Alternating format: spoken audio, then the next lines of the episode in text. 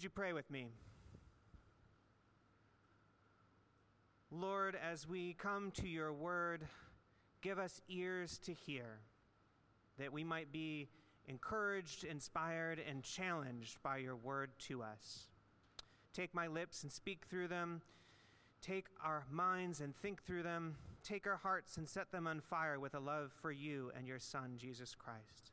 In the name of God, the Father, the Son, and the Holy Spirit. Amen. You may be seated.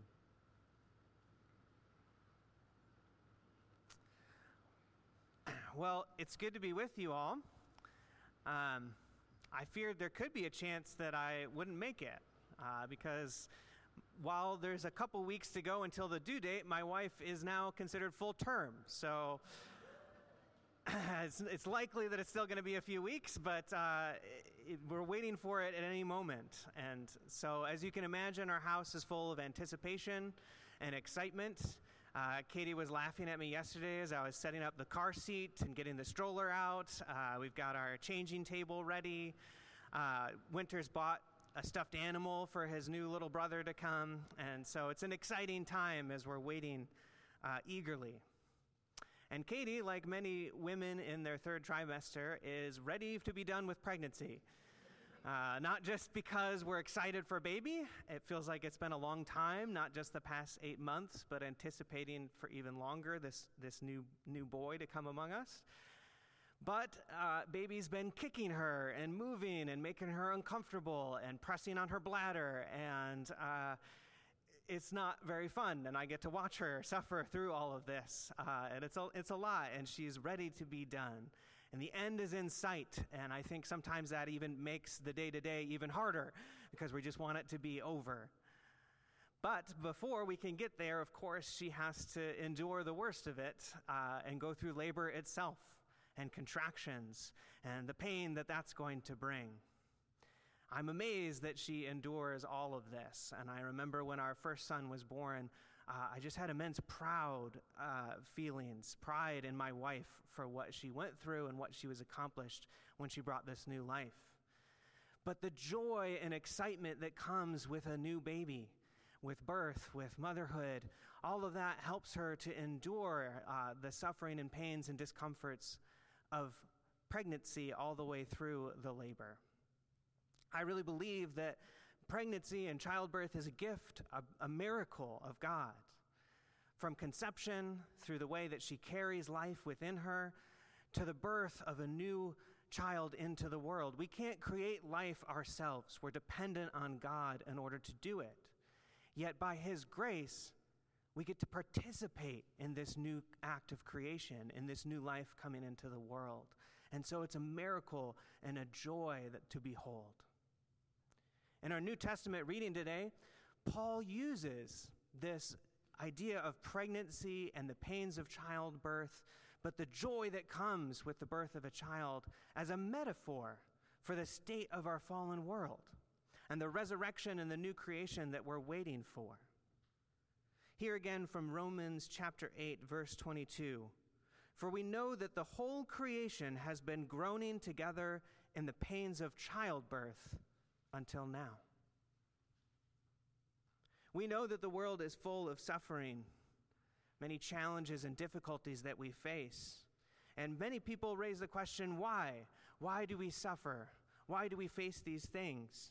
And how do we make sense of them? And what are we to, to do in the midst of them? But for Paul, he uses this analogy that the suffering and pain that we face in this life is really like the, the pains of childbirth. They're contractions of a new creation that is yet to come. And so we endure the suffering and pain now in hope that a new life is coming in the resurrection.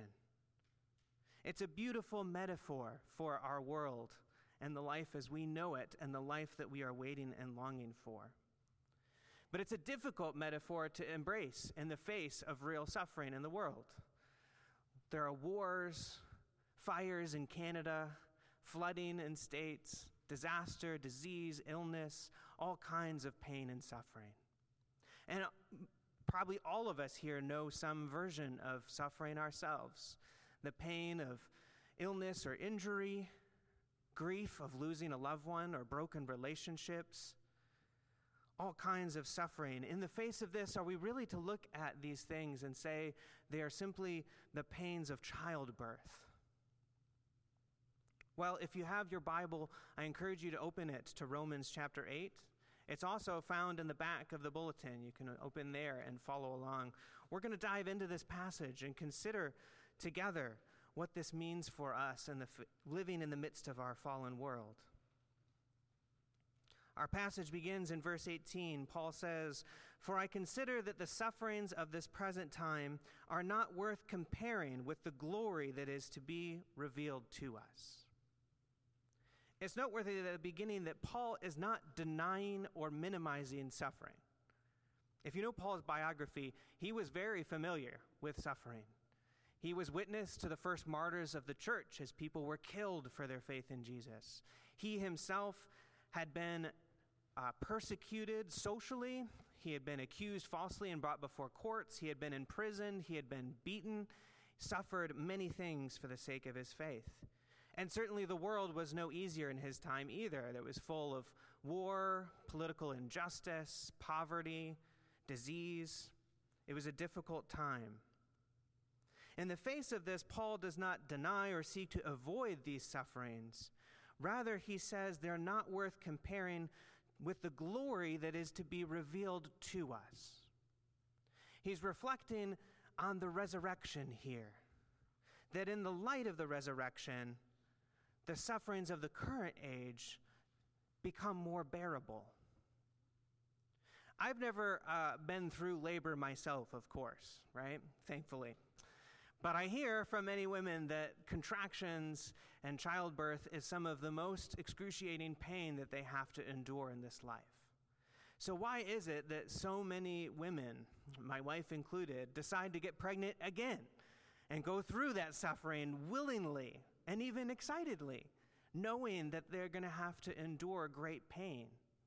It's because the joy and love of birth and motherhood, the gift that a child brings into a family, is so much greater than the pain and suffering that they endure during pregnancy. Katie actually said something really beautiful a couple weeks ago to me. She was having a particularly hard day. She hadn't slept very much, which is fairly normal these days because of the discomfort. And she was having a lot of pain, and baby was kicking her. And in the midst of uh, this rough day, she had to work uh, a full office day as a midwife. But she said that in the midst of all of it, despite the discomfort baby was causing her, she said, I'm already so full of love for this baby. I haven't even met him yet, and I already care so deeply for him and love him. And it doesn't negate the difficulties she was having that day or the pains, but the joy of that love helped her to get through her day. That's the type of thing that Paul is saying here. That the sufferings of this present time are not worth comparing to the glory that is to be revealed to us. When we're facing suffering in our own lives, or when others come to us with their suffering and their questions of why is this happening and what are we to do, I don't think we should minimize or deny suffering. We shouldn't try to avoid it. Rather, what we need is a greater imagination of the joy that's to come before us in the resurrection. Most of the time in our culture, when people think about resurrection, they think of this caricature of heaven as this place up in the sky with pearly gates and they think that when, when we die, we're going to become angels and we're going to sit on a cloud and play a harp and sing songs to God in this sort of like 24 7 never ending church service. And to a lot of people, that doesn't really sound joyful. Um, so many people in our culture, sadly, would rather ride the highway to hell, as the rock song says, than experience this version of heaven. But the Bible's idea of resurrection is so much greater than that. In the Bible, resurrection is described not as an ethereal existence, but a new heavens and a new earth, where heaven and earth come together and join together, where the city of God will come to be amongst humanity. And the city is described as one where the streets are paved with gold, and there's rivers of flowing water and beautiful gardens. It's a place of abundance and beauty and life and joy. And the Bible says that in that city there will be no more pain or crying or sadness, suffering or death. If we think about and imagine that sort of new creation, that sort of resurrection, think about what it must mean to have a city where there's no suffering. It means that we're not going to hurt one another anymore that broken relationships will be restored, and we will live in a place where we love and support and care for one another, where we're not lonely or anxious or depressed, where life will be meaningful and fulfilling, where there will be wealth and abundance. If we think about that sort of resurrection, if our minds can grow in our imagination of what that new life would be like, then the sufferings of our present time will some, seem much less great compared to that glory. I think part of the problem is that often when we think about salvation, resurrection, the gospel, our focus is usually too narrow. We often come to the Bible with the question, What happens to me after I die? And so the gospel is that because of the death and resurrection of Jesus, our sins can be forgiven. We can have a right relationship with God, and when we die, we will go to be with Him. That is true and beautiful. But again, the Bible is so much greater than that. Let's continue in our text in Romans 8, verse 19. Paul says, For the creation waits with eager longing for the revealing of the sons of God. Notice he doesn't say, We wait with eager longing for salvation, or we wait to escape from this world and go off to heaven. What he says is, The creation eagerly awaits the revealing of the glory of the sons of God. The biblical idea of salvation is not just that you and I will be forgiven and restored but that the whole creation will be redeemed and restored and brought to a new glory. That the earth itself will be remade to a place that is full of beauty and abundance without suffering or death. Consider the creation account in Genesis that we read some of today. God created the world, He made Adam and Eve, humanity, to be in His image and he tasks them with caring for the earth. He places them in a garden, and it's, it's the job of humanity that we're supposed to tend after the garden, that we're supposed to create flourishing and life to go out into the world that God has created, to continue his project of creation. But when we fail, when Adam and Eve sin, it not only introduces sin and death to humanity and us, but creation itself suffers. Consider again the words that we heard this morning. In chapter 3 of Genesis, verse 17, God says to Adam, Because you have listened to the voice of your wife and have eaten of the tree of which I commanded you shall not eat of it, cursed is the ground because of you. In pain you shall eat of it all the days of your life. Thorns and thistles it should bring forth for you and you shall eat the plants of the field. By the sweat of your face you shall eat bread till you return to the ground, for out of it you were taken, for you are dust, and to dust you shall return. Because of our sin and failure to be the people that God created us to be, we brought death and suffering into the world itself. That the earth and the world itself are cursed and they too, like us, are waiting for restoration and salvation. And so Paul says that the creation is waiting for the revelation of the sons of God. Creation is waiting for humanity to be what God intended, so that we would care for the earth and cause flourishing and abundance rather than death. And so the gospel is good news not just for us, but the whole world. So Paul continues in Romans chapter 8 verse 20. For the creation was subjected to futility, not willingly, but because of him who subjected it, in hope that the creation itself will be set free from its bondage to corruption and obtain the freedom of the glory of the children of God. Paul's use of the word futility there is an interesting one. Um, not one, futility is not a word that I use in everyday language. It's the same word that comes from the book of Ecclesiastes. If any of you know or have read the book of Ecclesiastes, it's kind of a challenging and uh, different book of the Bible, shall we say, a bit somber. The wise teacher in Ecclesiastes is trying to teach us that we can't find ultimate meaning and satisfaction and fulfillment in this life. That life under the sun, as he describes it in Ecclesiastes, is one of suffering and death. And so he uses this word futility. Often it's translated vanity. Vanity of vanities. All is vanity. It could be translated as meaningless. Meaningless, meaningless. Life is meaningless. Life is short and hard and full of suffering, and then we die. And the things that we enjoyed and worked hard for are lost. And so he says that the world is futile. The word itself could be translated as breath or vapor. The idea is it's like an air, a mist that's here and gone in an instant. And the summary, I think a summary of the book of Ecclesiastes, it, the word could be translated as like chasing after the wind. We're looking and longing for this thing, but we can't grasp it or hold on to it. It escapes us. And so life is futile. And Paul says that because of humanity's failures and sins, that the earth itself has been subjected to this state, that the creation itself has become futile and meaningless. Because it is longing and waiting for the sons of God to be who God intended, to be the image of God, to care for each other and creation.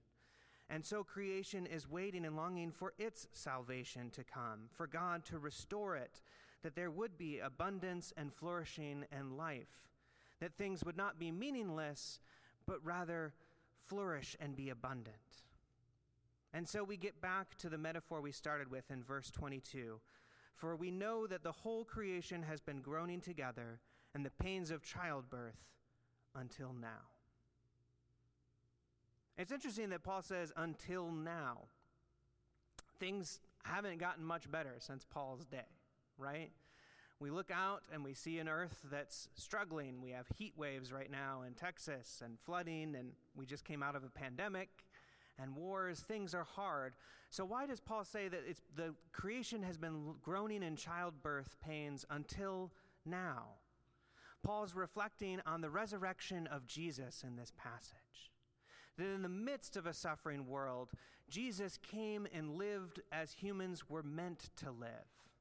If we look at the life of Jesus, it is a life of flourishing and abundance. He gives life wherever he goes, he heals the sick, he raises the dead, he gives food and wine, he brings joy to those who know him. And after his death, God raised Jesus and gave him a new body, a body which will not grow old or suffer pain or die again. When we see the resurrected Jesus, we get a taste of what new creation will be like. Jesus is a first fruit of resurrection here and now in the midst of a suffering world. Just as I said that in the resurrection it'll be heaven and earth coming together, we see the same in Jesus' resurrection. He has a physical body, right? They can see him, they can feel him and touch him. He eats meals with them, he can, he can taste and eat and digest. And yet, at the same time, it's a spiritual body. He can seemingly walk through walls and show up out of nowhere. And now we know that he's ascended into heaven, seated at the right hand of the Father in glory in heaven. And yet, at the same time, in another way, Jesus is here present with us now so that we can know him and experience him in this life. And so the resurrection of Jesus is like a first fruit of new creation here and now in the midst of our time. Paul goes on in verse 23 And not only the creation, but we ourselves who have the first fruits of the Spirit groan inwardly as we wait eagerly for adoption as sons, the redemption of our bodies. What Paul is saying in this passage is that Jesus' resurrection gives us hope that the sufferings in this life are not meaningless and futile, but they are like labor pains leading to a new life, a greater, joyful, loving creation that's waiting for us. And that we now, who believe in Jesus, are also first fruits of that new creation. He says that we have the first fruits of the Spirit. When Jesus ascended, he gave his disciples the Holy Spirit that has been given to us as well, to live as Jesus lived. And the more we live out that faith and grow in what Paul describes elsewhere as the fruit of the Spirit, and we grow in love and joy and peace and patience and kindness, as we care for one another, as we care for the earth and creation, as we live abundant lives, then we are like a first fruit of new creation living in the midst of a suffering and fallen world. Our Christian faith is not just about, although it is about, but not just about having a right relationship with God through Jesus, so that when we die, we might go to heaven. Christ, the Christian faith is about being a first fruit of new creation and living out the resurrection life here and now in the midst of a world that desperately needs it, that longs and waits for salvation and restoration to come. But of course, it's important to say that Paul just says we're like first fruits. We're not yet the harvest. We are still waiting. We're not going to perfectly live out uh, our lives like Jesus lived out. I'm sure you all are well aware of that as you struggle with your own failings and shortcomings. We are still waiting and longing for our full redemption, adoption as sons, the redemption of our bodies. And so Paul concludes in verse 24 and 25 For in this hope we were saved. Now, hope that is seen is not hope, for who hopes for what he sees? But if we hope for what we do not see, we wait for it with patience. I work in hospice. I, uh, in, my new, in my current role, I don't get to visit patients uh, very much at all. But I have visited with many Christians who are facing life limiting illness. And many of them have many pains and sufferings. And many of them have faced many losses and grief. Yet, for some Christians that I have met, their anticipation of the resurrection gives them a joy and a spirit of fresh air that many other patients don't experience. When many people face the end of life, it brings up a lot of fear. For many, it brings up guilt or regrets. But for some Christians, their anticipation of the resurrection life gives them hope that helps them to endure the sufferings of their illness with patience and peace and even joy in the midst of their hurt. Because they'll tell you that they know that someday soon they'll get to meet their Savior face to face. That the faith that they've had throughout their life will come to fruition and they'll get to experience a new life after death, a life that is more full of joy and love and glory than anything they experienced. And so, in the light of that resurrection, their current illness and suffering seems pale in comparison. And even though that they are dealing with so many pains and aches, you go and visit them and they smile and they light up and they're full of a life that's hard to explain outside of this hope of new creation. Friends, we don't need to wait until the end of life to live in the midst of that hope. That's what our gospel and our lesson is teaching us today. Not to minimize or avoid or deny the suffering and pain in this world, but to endure it in hope of new creation.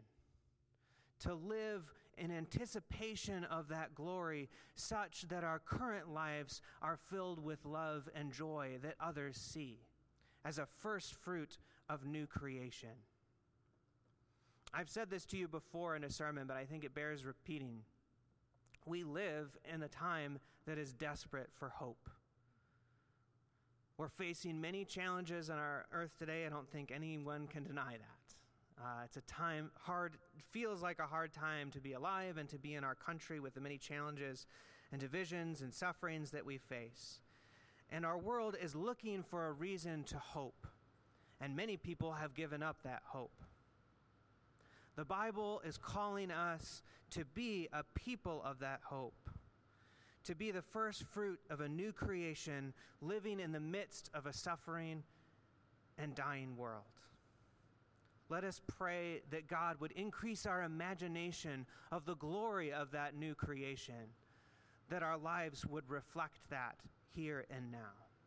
Would you pray with me?